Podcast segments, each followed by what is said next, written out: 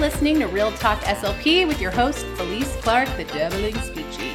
This is a show to help speech pathologists navigate the SLP world with real life stories to celebrate therapy successes and how to persevere when failure comes knocking on your door. Hey, hey, hey, Rockstar SLPs. We are on another episode of the Real Talk SLP podcast. I'm your host, Felice Clark, the Dabbling Speechie. And today we're going to be talking about parent coaching during daily routines.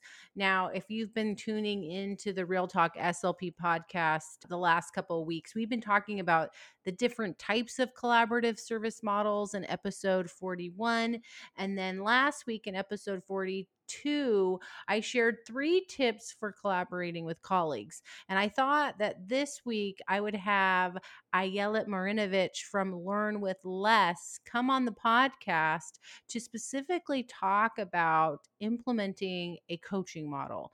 She's an awesome SLP that helps provide parent education classes and helps train SLPs on how to parent coach. And she is going to be sharing a framework today about how to implement parent coaching with daily routines. And even if you are an SLP that is in the school setting, pretty much every strategy and and tip that she provides today can easily be transferred to that setting. So this episode is all about parent coaching, but really it's about that collaborative service model that we talked about of coaching.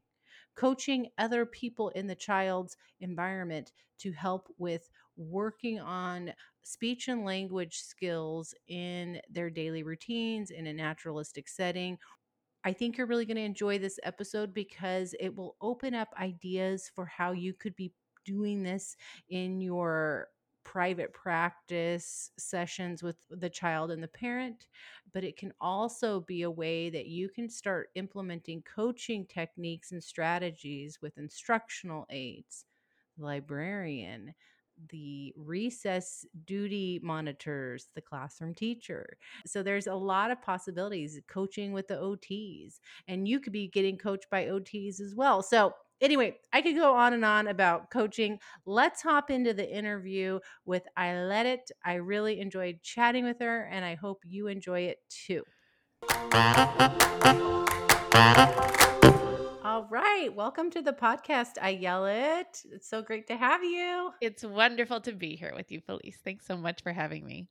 Yes. So today we're going to be talking about parent coaching. And I think so many SLPs are going to really love hearing your tips because we've been talking about collaborative service models the last couple of weeks. And I think parent coaching is something that we all would love to know how to do it better and be successful with it. I think there's it's hard to know what to do. Yeah, I I think you're absolutely right. I think for so many of us we were trained in this in the more like medical model or educational model of that traditional therapy approach of we have the tools, we know the right tools, we are the there's that like patient client or therapist client relationship and the parent coaching model or routines based intervention, even things like that, really puts us in a totally different frame of mind. And when you get started, it really, it's, t- it's not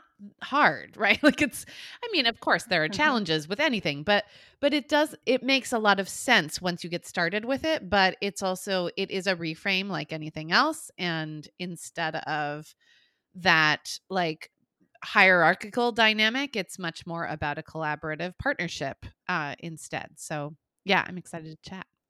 Yeah. So, why don't you tell everyone a little bit about your background in the field of speech pathology so that people, if they're not used, they haven't heard of you before or your podcast, that they can know a little bit more about you? Yeah.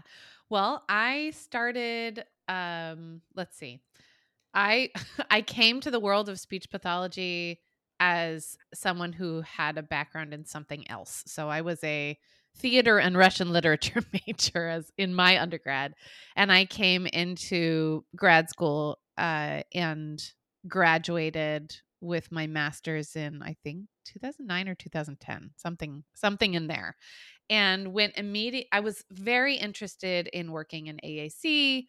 Uh, I was very interested in early intervention. I always loved that early communication piece.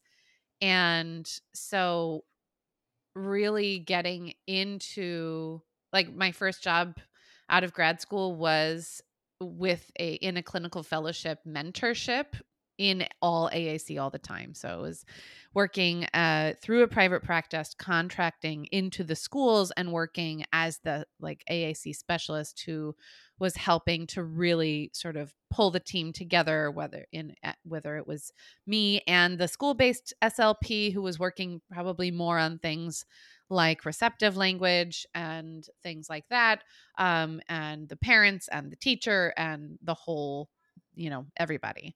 Um and that that was fantastic and then i moved a little bit from all aac all the time into early intervention loved that as well and then actually moved out of the country. I got married my partner and i moved across the pond i got pregnant and i spent the bulk of my pregnancy uh, in london and then had my first child and promptly realized that well well first i i like applied for the you know the transfer of my license to the royal college of speech therapists oh. and that of course ended up like getting passed or whatever uh when i was 38 weeks pregnant.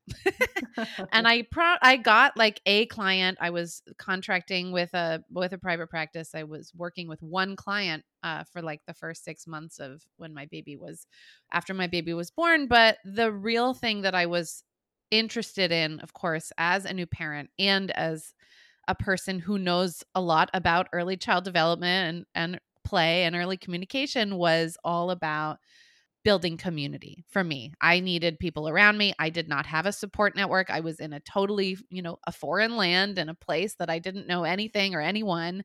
And so I started hosting these caregiver and me classes out of my home and then that grew. I now run a parent education company called Learn with Less. And mm-hmm. like basically what I do now is obviously I, I am still a practicing speech language pathologist. I keep on a, a couple of private clients at a time, but most of my work now is all parent education. And so Learn with Less is really all about helping new parents to feel confident that they can support and connect with their babies and toddlers without having to buy a single toy. So um, I have a few best-selling books. I have, you know, a music album. I have caregiver and me classes that I and a whole number of licensed uh, facilitators run all over the world, and um, that's what I do. That's so awesome. I love hearing how people start out in our field and then how it slowly can evolve or shift. And yes. that's one of the coolest things about our field, I think, is that I totally agree. Yeah. That's definitely what drew one of the things that drew me to our field was that ability to like repot oneself after um after every few years if you want. Right. right. And if our lives change. Um so I yeah, so if you're if you're listening to this and you're like, well, how is this going to apply to me if I'm in the school setting? This is definitely still all the tips shared. It's following a coaching model and when you're yeah. coaching, you can be coaching teachers, you can be coaching the instructional aides, you could be coaching, you know, the librarian, you know, the principal, yeah. anyone on the team, OTs, and also you you know after this year in with covid so many of us virtual we work mm-hmm. parent coaching and so you might be able to still facilitate that this coming year as we move into more in-person instruction so the everything applies no matter what setting you're in and and that's why it's going to be a really great episode so before we talk about parent coaching um, I would love if you could share a song that reminds you of what it's like to do a parent coaching model. I always ask my guests to share a fun song. So hopefully it wasn't too hard to come up with something. Yeah, I actually love this question. Mm. And what I came up with really was Lean on Me. So to me, this song is really, you know, all about what it means to be like in relationship with other people, right? That's what it's all about. So, you know, you've got your some times in our lives, we all have pain, we all mm-hmm. have mm-hmm. sorrow. And as a parent myself, I definitely like I don't always get it right. And the idea that if we are wise, we know that there's always tomorrow, right? So I like to think that in my role as a therapist, as well as a parent educator and like caregiver and me class facilitator, I can help families to see that every moment is just an opportunity and we do not get it right all the time, but we are enough for our children. And we as caregivers are always learning and we as therapists are always learning there's no point they're like perfection is not the goal right and i also think that like having others to lean on in times of need or or even just in say early parenthood in general is so essential to building confidence as a caregiver and also building what we're all working toward, uh, especially in my area of early intervention, which is family capacity. Now, that's not just in early intervention, just to clarify as well, right? Mm-hmm. So yeah, that that was what I came up with, and that's I think that's the perfect song. that they are, you know, parents are leaning on us, but in many ways with the parent coaching model, we are leaning on them too to partner with us. Exactly. So perfect song perfect explanation um, all right so let's jump in to implementing parent coaching specifically for daily routines because i think mm-hmm. this is a good way to get some buy-in and also help parents feel less overwhelmed because it's something they do every day so why is parent coaching during daily routines a powerful approach to mm-hmm. supporting a child's communication Sure. Well, first, I think that it will definitely help to sort of define a bit you know, what parent coaching is and what the goal is in educating the parent, especially again, I like this all, like you said, Felice, this all applies to all of what we're talking about and wherever you are in your career, whatever population you work with. From my perspective, especially educating the parent within early intervention, an early intervention setting. So the ultimate goal of parent coaching, especially in early intervention, is of course to increase a, a, family's capacity to support their child.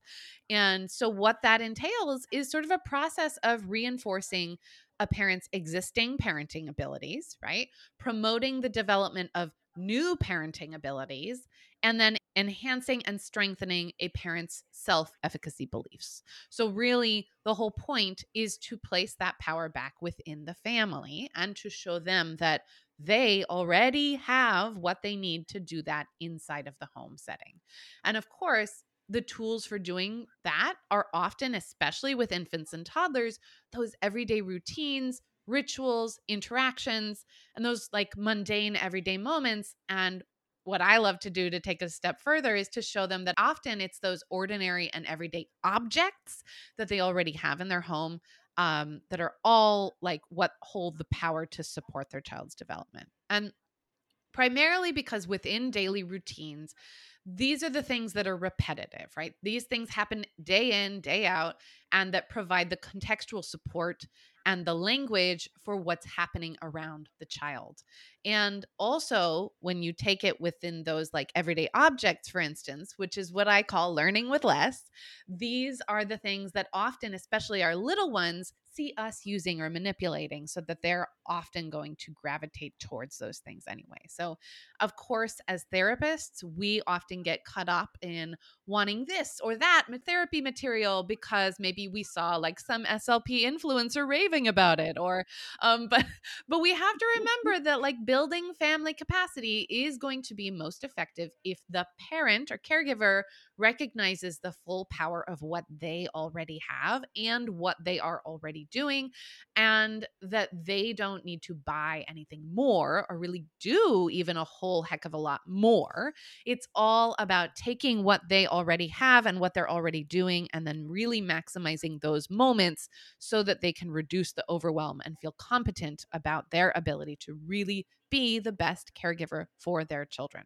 I love that. And I'm total I'm probably one of those SLP influencers that are like, this is the best toy. Um, but I totally can identify that as a mom because I have a toddler right now and yeah. I will get her things or I have all my speech materials at home now. And the things that she loves the most, we're just laughing because it's um it'll be one of my therapy, uh, not my therapy, my workout bands. Yes. She'll want to wear that on her yes. head and, you know, play with random um, little, you know, she might have one stuffed animal, but all the fancy stuff, we pull it out, yeah. but it doesn't always keep her engaged. Just right. You know, the toys are, I mean, let's be honest, toys are for grown-ups. yeah. It's for me to stay inspired in therapy. That's the end of it. um, so that I don't get bored. But my but my students definitely they want to be with us i think and and the parents need to see that they are so powerful in that process. So to move on into our next question how do you approach a parent about coaching them and how you know how do you get buy-in and how do you approach this concept of using daily routines and them seeing like okay yeah let's do it. Right. Well first i think you know, thinking about the fact that, again, what is that role of the clinician in the intervention setting? And it's really about handing them the tools. There's a great quote from the book, Routines Based Early Intervention Supporting Young Children and Their Families, which, as with most resources, it's an imperfect book. But a quote I love is It's not what the service provider does during the home visit that will make the difference in the child's development. It's what the family learns during the visits and uses throughout their activities and routines throughout the week that facilitates the child's learning and development. So, again, this concept of partnering with the family, right? You want to provide them with new ways to see opportunities to enhance their child's language within the time, expending about the same amount of energy, and really using the existing materials that they already have to support their child. So you're providing opportunities for them to learn new skills by observing and participating and practicing. So the first thing that I do is really name the fact that this may look a bit different from what they were maybe expecting or what a traditional therapy model might have looked like if their family received services in the past, maybe with a different therapist or maybe for a different child. And I give them a sense of the fact that I like to use that process of giving them a chance to observe and then participate and practice. And I definitely talk a lot about the fact that this is about helping them use the stuff they already have with no extra time and energy required, right? To do that big job of parenting their their human, their child and really helping maximize those learning mm-hmm. opportunities and creating a language rich environment and i definitely ask them about you know what are their priorities? What are their goals for their child for their family for the relationship? And i ask for their participation and i explain that i'm simply a partner in this experience. I am not mm-hmm. The be all end all, right? I am the professional who's come into the home or into the natural setting or onto the computer, whatever it is, um, to help to guide the experience and facilitate the experience, if you will, the relationship and then the structure of the session and provide suggestions and tools and strategies. But ultimately, they're the ones that are going to be doing the work during the 90, 99% of the time when I'm not in there, right? So, really, it's a lot about really explaining to them that number one, I'm not going to give you a whole lot of extra work to do or extra stuff to do. What I would like to do is give you the tools for maximizing those moments that you're already spending with your child and figuring out how we can build up the language around those moments and around the everyday routines, right? So that you can really maximize those things and do all of this while I'm not here because I'm only here for 45 minutes or an hour or mm. whatever it is. And also, since I happen to be a therapist who has built out a lot of like content around early intervention and early childhood and early parenthood, I tend to refer clients to the resources that I've built and the amazing guests that like I've had on the Learn with Less podcast who have also shared a wealth of information and resources, much like we're doing here.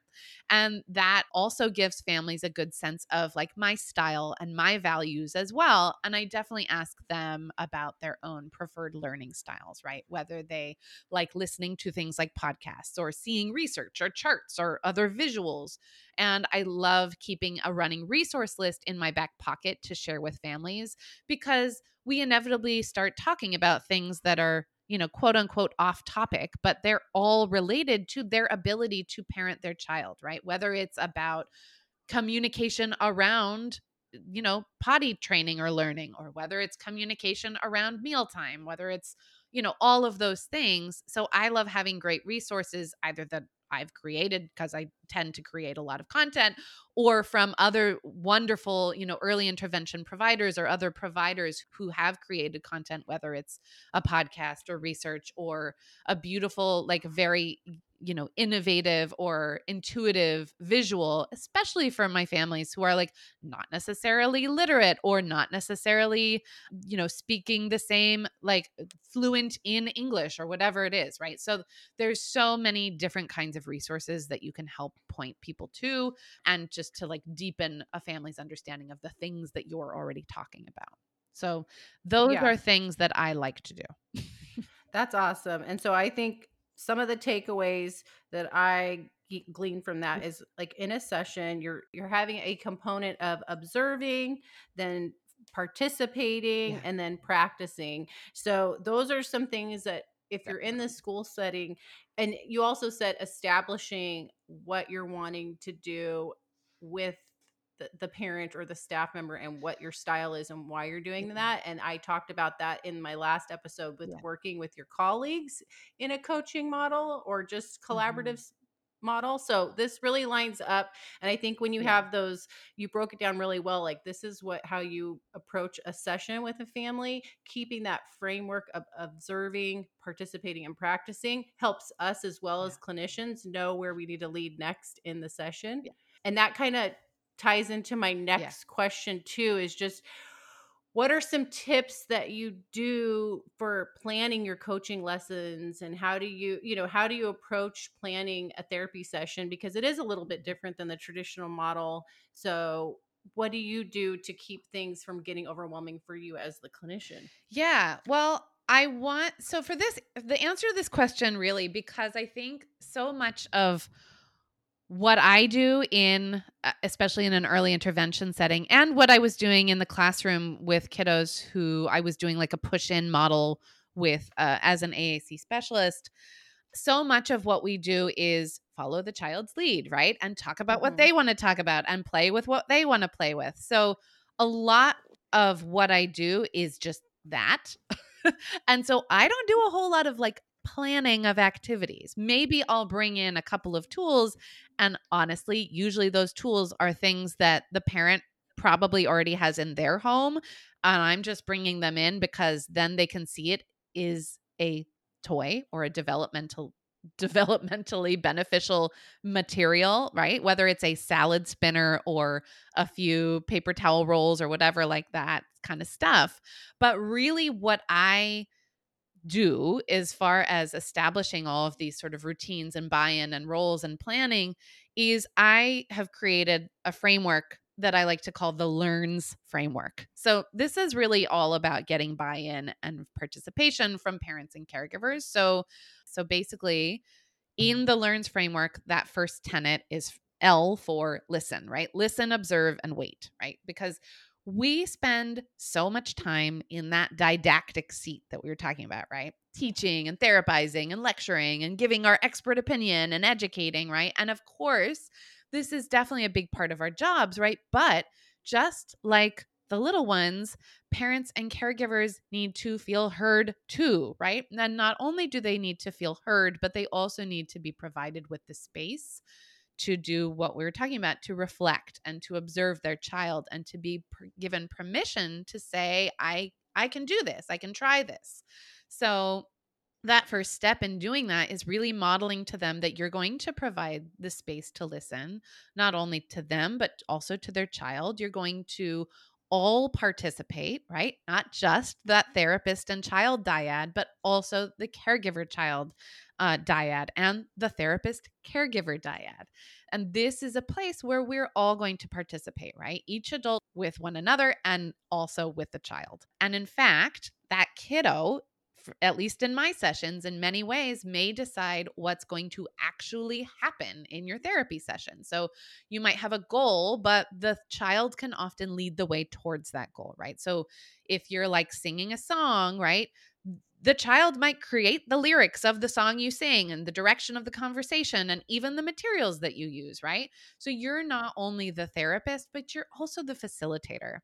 And all right, what does that mean to mm. facilitate, right? Well, it's a verb to make an action or process easy or easier. So you're simply setting the stage. And whatever happens, you bring it into your session. So if you hear a child babbling during like a little song that you're singing about, you know, the spider or the wheels or whatever, uh, the sound that that child makes will likely make it into the song. So, for instance, like, oh, the baby's on the bus, say, and then the baby, you know, or the child or whatever babbles, and whatever they said or whatever sound they made, you sing it into the song, you bring it into the session, right? So, and then if you give a child like two choices of objects you or they like might hold them up and whisper to you know the, the parent like let's wait, just wait a few more seconds before you give them another prompt. And if you see the child becoming overwhelmed you might slow down the song or offer them a turn with something right? So it's really all about what is happening in this session and modeling and a give and take. The second tenet in the learns framework is engage with play. So within my Learn with Less caregiver and me classes, mm-hmm. for instance, which is outside of a therapy context, but it certainly is also using the parent coaching model. We use the four pillars of Learn with Less of play, talk, sing, and move. So here, within play, we want to really help families see that power of open ended play, right? And in order to create an environment in which both the child and the caregiver feel like they can explore and be playful. What do we have to do? Well, we have to model playfulness, right? we have to follow the child's lead. We have to model flexibility for the caregiver. We have to model turn taking. We have to model waiting and pausing and, and all of those things and modeling that serve and return interaction that we know is so powerful. And that's really what the therapeutic context and also any parent education context is all about, right? Is providing the space and the structure to bring in the child's actions and interests to comment upon them, to build upon them, to sing upon them, to imitate them, ultimately to value them. All right, the third tenet of the Learns framework is accept and interpret. So this one really blossoms right out of those first two, right? You're the facilitator of a therapy context. You're the one who's going to highlight the value of what's already happening in the vi- environment. And you're going to accept what the child is doing, how they're doing it, and you're going to share the value of that by creating a structure around it. You can create an entire activity based on what they're doing, what they're interested in, and how they're engaging with any particular material, whether it's that fancy toy that you brought into the session or whether it is an empty cardboard box and a couple of pieces of tape, whatever, right? So clearly, first, we need to like first scan the environment, see what's there, what's available, and then set up the environment, set the like actual physical boundaries of what's acceptable in the beginning. And mm-hmm. often that needs to be established by the caregiver, not by you if you're in their home. But sometimes the less you say, the better, right? And the more you show by sitting together on the floor or at the table or on the sofa, by closing off certain areas of the room if you don't want them to be accessible, by covering any of the like not available materials so that it's not so distracting. So now you also want to accept what the adult is doing and create an environment in which they feel comfortable participating at their own level as well. So when they do tr- like try something, you give them constructive mm. feedback and keep it brief. Mm-hmm. Is this how is this all landing with you? Good. I was taking some notes so that I can re- rephrase for everyone listening too. So first, we're really setting the stage. We're listening. We're observing the environment, what's happening, what the kid likes, uh, talking with the parent. Then we accept. No, play, talk, sing, and move. So we're really modeling all the pillars of play. So probably in the beginning of coaching, you're probably modeling more for the parent what it could look like, and they can just watch and see how their child lights up when you're playing with them because usually that's what happens um, when we mm-hmm. play and then the third pillar is accept and interpret and i think this is one that you know i don't want to say we we as slps can gloss over it but that's where we kind of get into it and we're going oh my gosh the kid's running everywhere or oh i wasn't right. anticipating this part of the child to yeah. not like this toy what the heck am i going to do so i think this one is really important for just looking at what's happening and creating a structure. I liked what you said about scanning yeah. the environment, yep. Yep. show by doing, and then look for what needs to change in the environment so that your your child and the parent are at their optimal Mhm. interaction. Mhm. Yeah. Yeah. And of course, giving them like redirection strategies as well, or just accepting what is happening. And maybe if the Mhm. child is totally distracted with something, that's okay. And that might be an opportunity for you to like talk through something with a parent or talk about how comfortable they are with whatever is happening, right? Like there's so much. Right.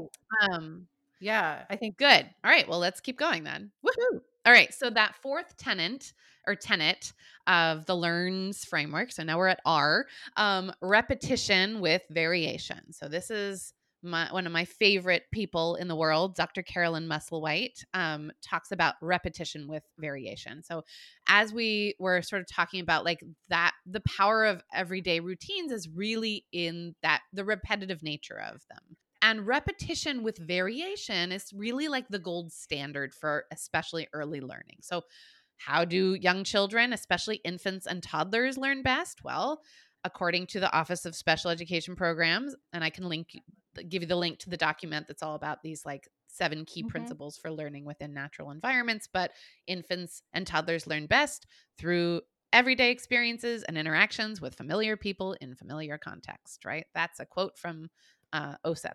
And so, again, within routines, right? Within daily interactions, young children, especially, are detecting patterns in our behavior and in the environment in order to make sense of it. And while predictability is extremely important, we also want to remember to introduce a bit of a pattern interrupt. So, repetition with variation supports our especially young mm. children with both pattern detection, but also enough variation once a routine is familiar to ensure that our little ones are starting to deal with changes and start to offer opportunities for scaffolding, right? Learning new skills or learning to generalize current skills into new contexts. And we can do this in any number of activities, right? Daily routines like changing a diaper, making dinner, bath time, etc. in any activity which is highly predictable in nature.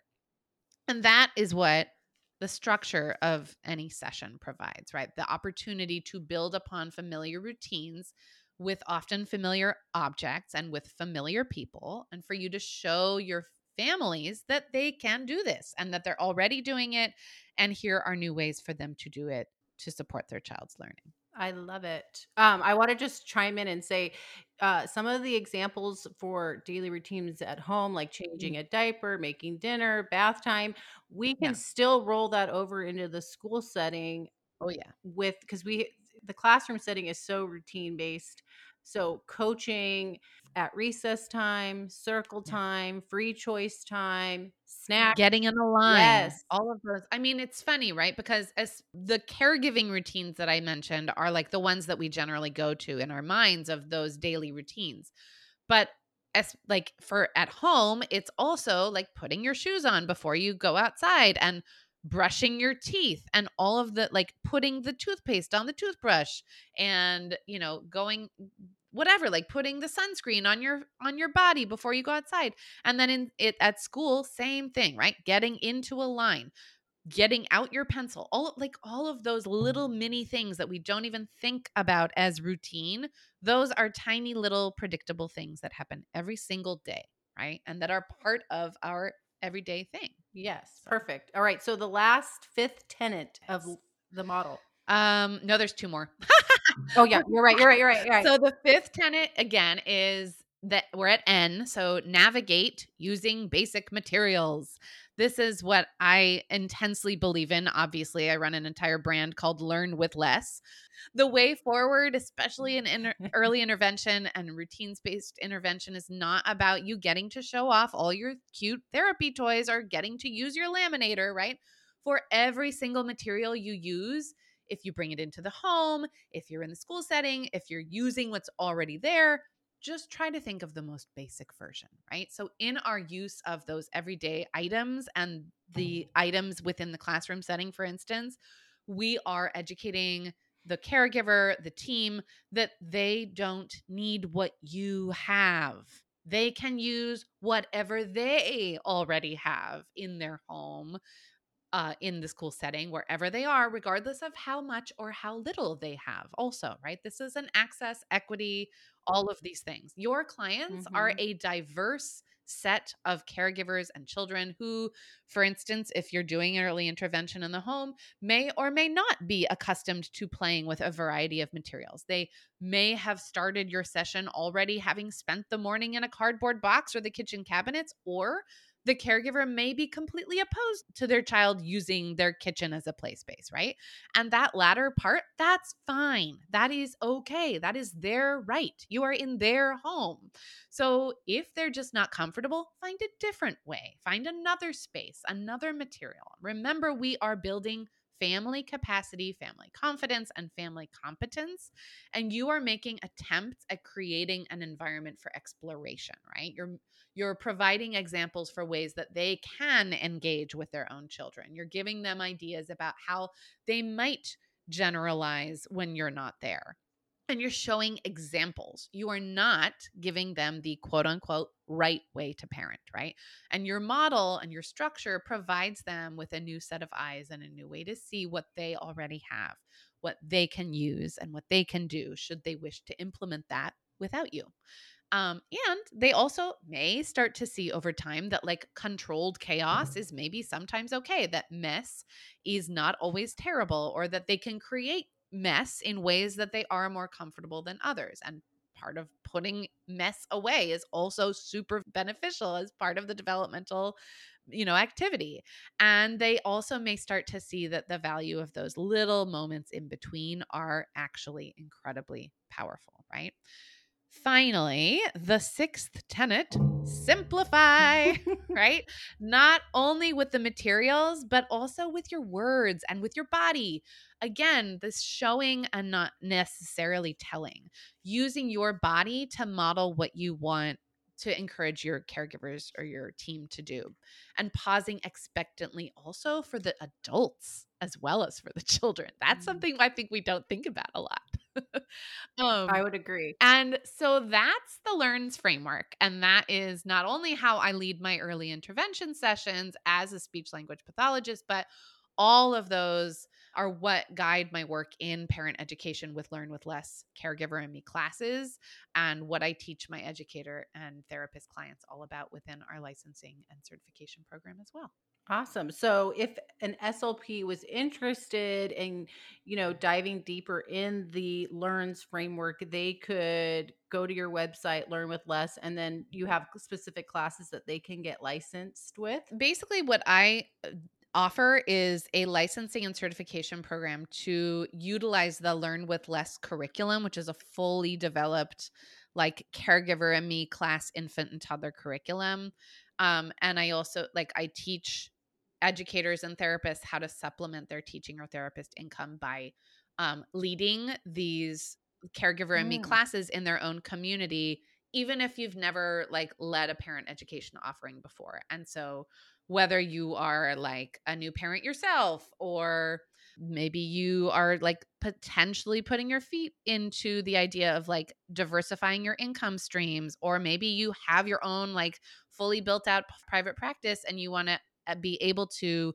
serve families in your community more holistically and not get stuck in the red tape and not have to be sad about the fact that like oh this child doesn't quite qualify for services. Like here is another way to serve all of the families in your community whether whether the family has a child who is you know developing along a typical progression uh, or who is experiencing developmental delays anything. So yeah so i have a i have a free training which is at learnwithless.com slash training which you're welcome to come and check out if you want to learn more about uh, what i do and how to do all of that that's awesome. Yeah, I totally loved this framework and I think it helped. It, I'm sure it's going to be helpful for so many SLPs that are in the early intervention space or SLPs trying to navigate their private practice. I know a lot of SLPs after this year are trying to build a private practice, or if you're in the schools. This is a great yeah. framework for looking at the classroom environment and how you can support staff. And yes, so thank you so much for coming on the podcast. Ayelet. It was so helpful. And um, I will put links to everything that was referenced, links to Ayelet's podcast and website. Yes, thank you, Ayelet, for coming on the show and sharing your expertise with parent coaching. Like I said, we will put everything in the show notes for people to access to, you know, check out some of the resources and that were mentioned. So next week we're going to be discussing how to use theme therapy to plan your lessons. So check that out if you're interested in using themes to plan therapy and as always, remember to be the SLP that every kid wants to see. Stay inspired, and we will see you next week. Uh.